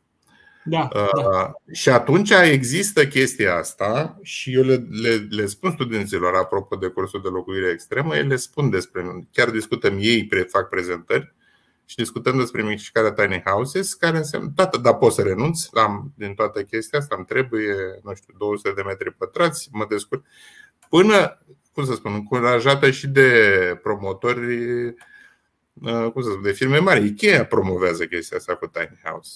Ikea a ajuns acum să propună și flat pack uh, de locuință de tiny house de astea, că ți organizează și pe verticală spațiu și asta târnă și de pe tava și te trezești că în 20 de metri pătrați, în 30 de metri pătrați, ai absolut tot ce trebuie. Pentru că e mai bine organizat spațiu decât într-o măgăoaie. Uh, deci, da, domnul Ioan Ilisi, aveți dreptate. S-ar putea ca una eu, eu nu cred într-un singur proiect de viitor. Eu cred în multe proiecte de viitor care vor fi și în competiție și alături unul de altul. Da? Uh, o parte va fi, să zicem, în, în special, pentru că vine în special, evident, din zona tinerilor. Ei sunt cei mai văduviți de posibilitatea de a-și achiziționa, închiria, whatever, știi? Și aici vine, de fapt, e unul dintre cum să spun, e una dintre mizele sociale ale locuirii colective. Am, ai menționat-o, Ciprian, și n-am mai apucat să spunem mult despre co-housing. Deci co-housing, exact. Formulele astea care sunt în care deliberat uh, renunți la o parte din intimitatea, din super confortul și așa mai departe, ca să trăiești împreună cu oameni, dintre care unii sunt sub nivelul tău, alții poate că sunt peste nivelul tău, dar locuiți într-o microcomunitate în asta unde se împart lucrurile e mai distributivă, este mai. Bun. Amintește de domn comuna constructivismului rus de, de început. Bun. Da, are și da. critici, are și. Bun. Asta pentru locuire colectivă. Dar există și formula asta, de asta spun că e, e, e altceva. Mi-am făcut mica mea căsuță. Și unde o pun? Păi nu o pun nicăieri, tată, nu o pun în rețele tale, că mă jefuie și de gaz și de curent și de absolut tot depinde de tine, că tu ești singurul distribuitor și eu sunt dependent de rețeaua. Și cum îmi încălzesc? Păi îmi încălzesc solar, îmi încălzesc toate lucrurile astea care nu sunt industrializate, ca să spun. Dacă spui o pompă de căldură și spui panouri fotovoltaice și ce rezolvă? E autonomă. Poate că, poate că nu știm sau poate că știm. Uh, de la 1 ianuarie și noi suntem obligați să avem NZEB, cum să spune, adică Near Zero Energy Buildings. Da, deci da. este ca în foarte scurt timp să le aducem în stare pasivă. Vreau să spun că am avut un client, m-a sunat, bă, mi-a la nu știu ce primărie și mi-a zis că nu se cer. Au început să se ceară da, analizele astea de câtă pierde, câtă nu știu ce. Am început să ceară la primărie și foarte bine fac, după părerea mea, că de aici ai soluții. Măcar zero în Occident sunt și de astea care produc și bagă în rețea. Fac mai mult și bagă în rețea. Ce părere aveți, domnul Augustin, despre, despre remote work și impactul asupra inovației? Se poate inova în orice domeniu din locuința proprie fără mobilitate, doar prin existența in digital no. metaverse? De bună seamă că deocamdată nu se poate, dar o, influ- o influență de la remote work și ce unde pot să vă spun ceva la care mă pricep, este influența asupra construcției clădirilor de birouri, care a încetinit brusc, ca să nu spun că a înghețat, din pricina asta. Și pe mine mă siderează, și am discutat cu câteva instanțe cu dezvoltatori și am spus, chiar nu vă vine în minte ideea de a hibridiza spațiu de birouri cu locuințe pentru cei pe care doriți să vi fidelizați să rămână în firmă, decât să umble ca mintiți o oră jumate dimineața să ducă copiii nu știu unde și seara să ia la capăt încă o oră și jumătate și așa mai departe. Când poate să lucrezi acolo. Unde e, unde e locuința lor? Să deasupra. Așa s-a, orașul medieval uh, european, așa s-a, s-a constituit. De jos era prăvălia, pentru profesiune liberale merge brici. Eu cred că se va schimba pentru că oricum rămâne o, deja, m-am înțeles că e de ordinul e colosal numărul de metri uh, pătrați, de hectare de birouri care au rămas goale în momentul de față. Eu pot să dau un exemplu uh, aici în Aihuvând de un cartier care, care mă fascinează într-un anume fel. Este construit pentru exact pentru micii producători. Deci uh, casele au, uh, sunt la etaj, iar la parter uh, își au ce fac ei. Fie că fac redistribuire, fie că fac un hobby, fie că fac construiesc da. ceva și așa mai departe. Deci tot cartierul este construit pentru mici întreprinzători, cu acces, cu parcări, cu tot ce trebuie și practic le ai împreună. Cristian, încă o dată, nu e, adică redescoperim mersul pe jos, pentru că el a existat, e o formă de locuire foarte eficientă care a existat. Și știm și acum, ți-aduce aminte Ciprian la Fez. Toți ăia stăteau împreună, toți ăia care făceau nu știu ce, toți vopsitorii, toți nu știu. Păi, și eficient economic, tată. Absolut, absolut. Bucureștiul e făcut așa, de pe Blănari, strada unde erau ăștia, toți, și aveau și biserică și mai, da? Deci era gruparea lor pe astfel de, și aveau, acolo găseai. De, faptul că erau în competiție pe același loc, în mod bizar, le creștea fiecăruia veniturile, tată. Da, da, și cred că, cred că uh, vor trebui găsite deci formule. Cred, mă rog. Nu cred ca să răspundă, iartă-mă, ca să răspund la întrebarea, eu nu cred că se, va, se poate lucra tot de acasă dacă acest acasă rămâne în continuare foarte despărțit de spațiul public. Deci, în formula actuală, răspunsul meu este nu. Evident, ne trebuie laboratoare, ne trebuie nu știu ce. Nu cred că da. totul se poate face online.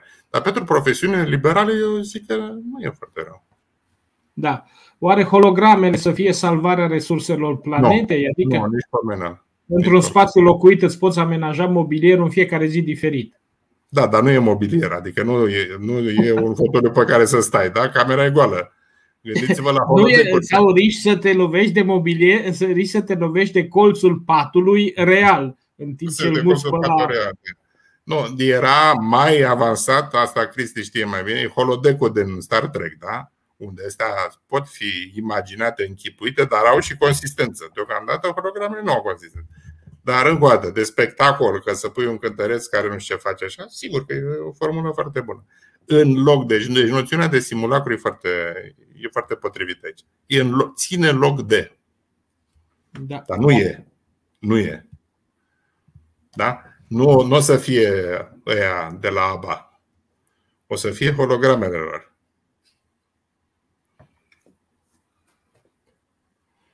Uh, în condițiile în care adaptabilitatea constituie trăsătura esențială în supraviețuirea și în procesul de evoluție omului, cum definim conceptul de acasă? Care sunt elementele care transformă o locuință în una acasă?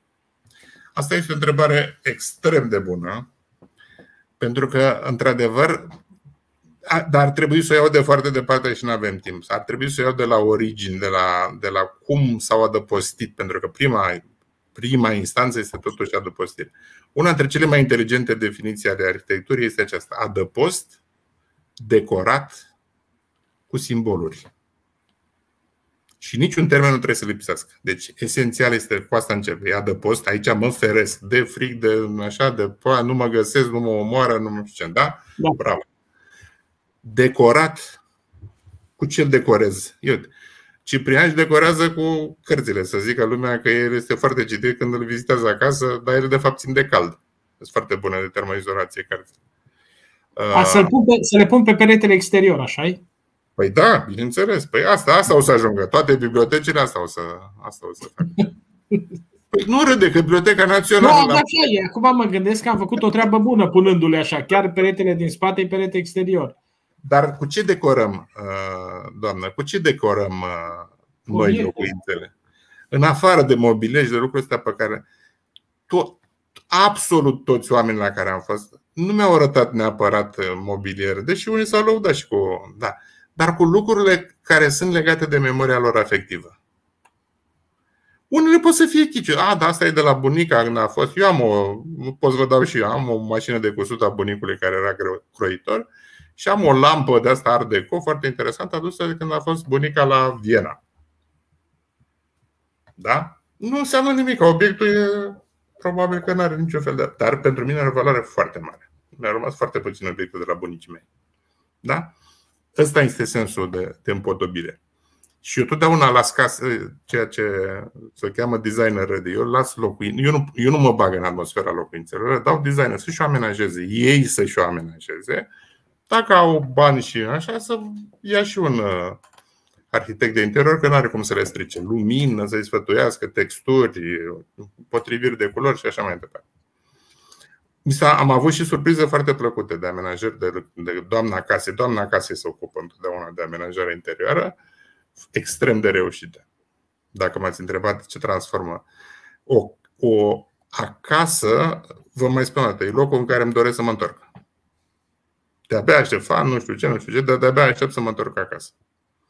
Pentru că acolo, pentru că acolo, pentru că sunt lucruri de valoare, pentru că sunt lucrurile care povestesc într-un anumit fel viața mea și a celor cu, cu care împart casa, nu?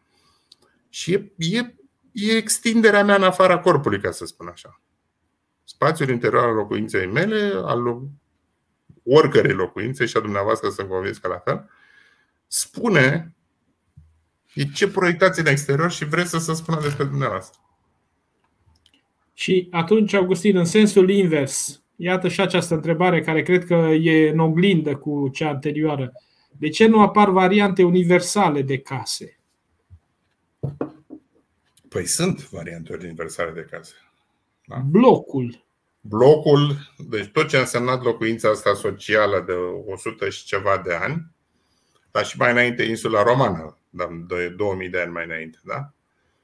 Uh, toate astea sunt versiuni universale de case. Faptul că se și asta este și critica adusă lor, că se construiesc la fel și în nordul Rusiei, și în uh, Uh, la Senegal, vă spune domnul fost ambasador aici, că făceau blocuri de zicea, mă, sunteți nebuni? Da. Pentru voi sunt pentru asta, vă suiți la, la când nu se rețele, când nu se să sui, cum suia pe acolo când ei n-au curent, două, trei ore pe zi n-au curent, da? Deci, da, și urcă la, etaj, la etajul 4 cu toți pereții expuși la soare. Sau așa, da. da. Un apartament uh, ei având modele de locuire tradiționale care erau minunate. Medina era, dar dormau că să facă niște ceva foarte bun, să facă de astea universale. Da. Asta, este, asta este unul dintre modele, după părerea perdante. Faptul că exact insistența pe universalitate e perdante. Pentru că diversitatea de climate, diversitatea culturală, încă o dată. Una este locuința, uite, vă spune uh, Cristi că îi stă acolo la parter, deci să zicem zona asta living, nu știu ce, nu pun perdele. Asta da. de neconceput, asta e de neconceput în Orientul Mijlociu și da? acolo din potrivă, casa este cât mai blindată, că să nu te uiți. Alea să uită cu coanele casei, dar sunt protejate de mașrabia, tu nu le vezi pe ele. Se uită prin uh, fanta așa care Asta da. când ies pe stradă, e pleacă cu mașrabia după ele. Dar vreau să spun, în casă fiind, au aceste trafoare. Au, deci ceea ce e fereastră, nu poți să vezi înăuntru. Tu nu poți să vezi. Ele pot să vadă. Da? Da. Cum să le faci acestor două moduri diferite de a înțelege raportul public-privat, să le faci o locuință universală? Nu se poate. Da. Pur și simplu nu se poate. Întrebarea la care cred că am răspuns, ai răspuns în mare parte. Cum vedeți viitorul construcțiilor și din punct de vedere al eficienței energetice? Păi trebuie să ne, nu știu, să, să ne preocupe din ce în ce mai tare lucrul ăsta. Cred că, dat fiind. Mai e o provocare, domnul Adrian Pruta. Faptul că noi vorbim de eficiență energetică, trebuie să fim atenți la faptul că se schimbă clima. Da? Trebuie, da. să fim, trebuie să fim atenți la faptul că deja în România se pot cultiva fructe exotice. Nu mai sunt exotice, că se cultivă în România. Da? Curmale cresc și să coc. Uh, am auzit că au pus și banane. Știu sigur că au aclimatizat kiwiul la, la Universitatea de Agronomie. Știu sigur că au aclimatizat kiwi. Se face, crește kiwi în România. Da? Asta însemnează, au început deșertificarea pe la Caracal, la Dunăre acolo. Da? Nu e clima aia de știam, nu mai e. Trebuie să, fac, trebuie să ne gândim încă o dată, pe ce durată facem clădirile astea ca să știm cum le adecvăm energetic. Le facem în sensul catastrofic, adică, tată, nu contez pe nimic, nu există statul român și ce există e vecin cu Rusia, ăștia tot timpul ne vor șantaja, etc., etc. Și atunci mă gândesc mai degrabă aproape de off-grid, în sensul că off gridul meu, că nu există grid, că m-aș lega, dar n-am la ce, știi? Deci sunt mai multe, sunt mai multe ingrediente sau dacă vreți imponderabile de luat în calcul decât doar eficiența energetică. Și pe care noi nu le controlăm. Da, uh, aici uh, cu toată greșeala, um, dragă Big PGA, vor, se scrie împreună, vor fi afectați oamenii off-grid de sistem și legi? De bună seamă. Pentru că orice așezare off-grid înseamnă totuși pe un teritoriu și teritoriul este afectat de legile proprietății. Deci cine? Pe, pe pământul cui mă așez? Da, Măcar da. atâta proprietate trebuie să am ca să pot să pun niște case off-grid, nu? Și la asta cu, spuneam, cu arviurile, cu... Încheiem uh, cu asta, cred. Uh, că e... apropo de faptul că s-a dezvoltat, da. Mă deplasez cu arviu, nu vreau să mă fixez, nu vreau să mă fixez, dar seara trebuie să mă așez undeva unde pot să deșert uh, toaleta mașinii și să mă încarc cu apă, da? S-a dezvoltat oferta cu de astfel de parkinguri pentru unde poți să tragi, unde poți să dormi, unde e păzit, unde nu știu ce. Deci vedeți că vrei să scapi sistemul, dar sistemul contrabalansează cu ofertă pentru. Da? Zice, vrei să scapi de mine. Foarte frumos. Uite, îți ofer condițiile ca să scapi de mine în fiecare zi, plătindu-mi în același timp serviciile pe care ți le ofer. Da, și cred că încheiem cu domnul Zadar. Uh, locuiesc de șapte ani în Anglia, timp în care am petrecut doar două săptămâni în România. Un teritoriu sociocultural poate fi numit acasă? Dacă înțeleg bine întrebarea, dumneavoastră trebuie să spuneți următorul lucru. Dumneavoastră vă simțiți acasă și fără să veniți în România. Și răspunsul meu este, da, e ok. Nu trebuie să veniți neapărat în România ca să fiți acasă. Încă o dată, tot ce am discutat noi era în sensul acestei slăbiri a unicității a locului. Deci dacă am spus traiectorie în loc de, în loc, de loc da? că înlocuiește conceptul de loc. Locul înseamnă stabilitate, aici vorba nu Cristi, aici mă nasc, aici mor și așa mai departe. Toate lucrurile acestea au dispărut.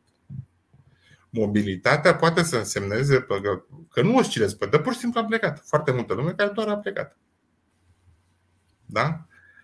Ce însemnează pentru dumneavoastră acasă? Este, nu știu, din Anglia, unde casa dumneavoastră, unde e familia, unde sunt toți ai dumneavoastră, poate mai vorbiți, poate nu mai vorbiți limba română, poate viitor când vorbiți limba română de tembelii de acasă. și vă trece repede dorul. Vă trece repede, da, nu. Nu, nu pot să decid, nu, că nu am, nu, n-am fost, eu am vrut să mă întorc acasă. Haideți să, Augustin, hai să-l întrebăm pe Cristi. El e în situația asta. El petrece un pic mai mult de două săptămâni pe an în țară, da. Dar în situația domnului Zadar, da? Unde e acasă, Cristi? Pentru mine acasă e România. Asta e clar pentru mine. Dar e foarte interesant pentru că știu aici oameni pentru care cuvântul acasă nu mai are nicio semnificație. Da. Am întâlnit români care, uh, un român, am stat de vorbă cu un român în limba română, care n-a fost în România decât o singură zi din viața lui și el a ieșit acum la pensie. O singură zi a fost și a zis că nu vrea să se mai ducă. Dar vorbea românește tot pentru că era din familie de emigranți și trecuse prin șapte țări. Uh, și sunt, am foarte multe exemple de astfel de prieteni și discut adeseori cu ei uh, ce înseamnă acasă pentru voi. Și mulți îmi spun, nu, cuvântul acasă nu mai înseamnă nimic. Pentru mine cuvântul acasă e ca și cum n-ar exista, a dispărut din dicționar. Da. Cristi, te las pe tine să închei totuși uh, această fascinantă discuție de astăzi, uh, pentru că tu eternă, ești. Eternă și fascinantă. eternă și fascinantă discuție despre locuire. Uh, sunt multe întrebări pe care le-am pus astăzi, sunt multe răspunsuri pe care și multe piste de reflexie pe care ni le-a oferit Augustin. Cred că avem cu toții la ce să ne gândim și cred că unele dintre lucrurile pe care le știam s-ar putea să nu le mai știm așa de bine, iar asta e ceva foarte ok pentru că ne ajută să uh, ne prospătăm uh, unele dintre idei. Tu cum crezi, cum vezi tu, ca să încheiem, mulțumindu-lui Augustin, cum, cum, cum apreciezi tu toate aceste schimbări? Mie îmi place foarte mult la seria aceasta de întâlniri pe care le avem Ciprian, pentru că nu este de a avea mereu un răspuns. Știi, în fizică, băi nene, trebuie să am răspuns, răspuns, răspuns. Uh, ea pune problema, pentru că atunci când pui problema diferit, descoperi altceva, descoperi ceva ce nu știai. Și în seara asta eu am descoperit într-adevăr, așa cum a pus Augustin problema asta a migrației și a locuinței, pentru că trăim o vreme a migrației și pentru că mulți dintre noi da. o trăim. Și atunci noi eram așa obișnuiți că știi ce, eu sunt eu, identitatea mea și când mă duc undeva trebuie ca să pun acolo identitatea mea pentru că ăla sunt eu. Dar în migrația asta, cum povestește adeseori uh, Augustin, te duci într-un loc, iei din locul respectiv și până la urmă ceea ce e locuință are impact asupra identității tale. Corect.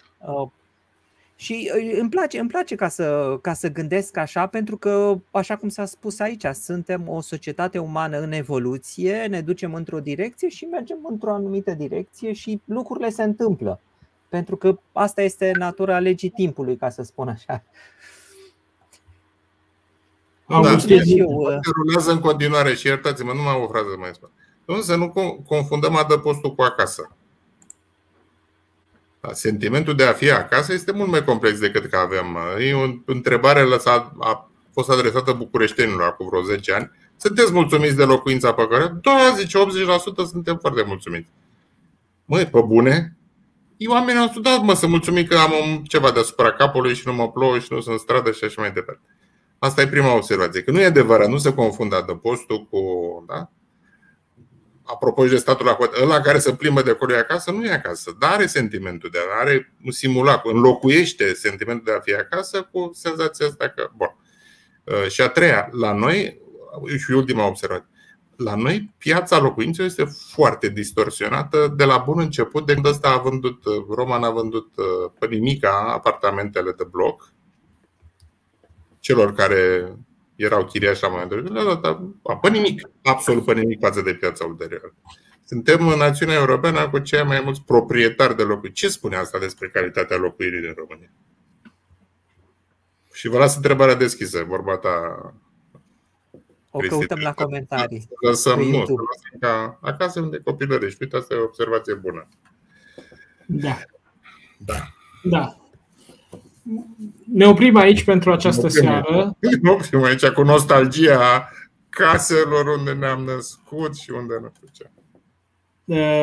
Îi mulțumim, îi mulțumim încă o dată lui Augustin. Unii dintre invitații noștri îți recomandă să faci o carieră politică. Nu, doamne ferește.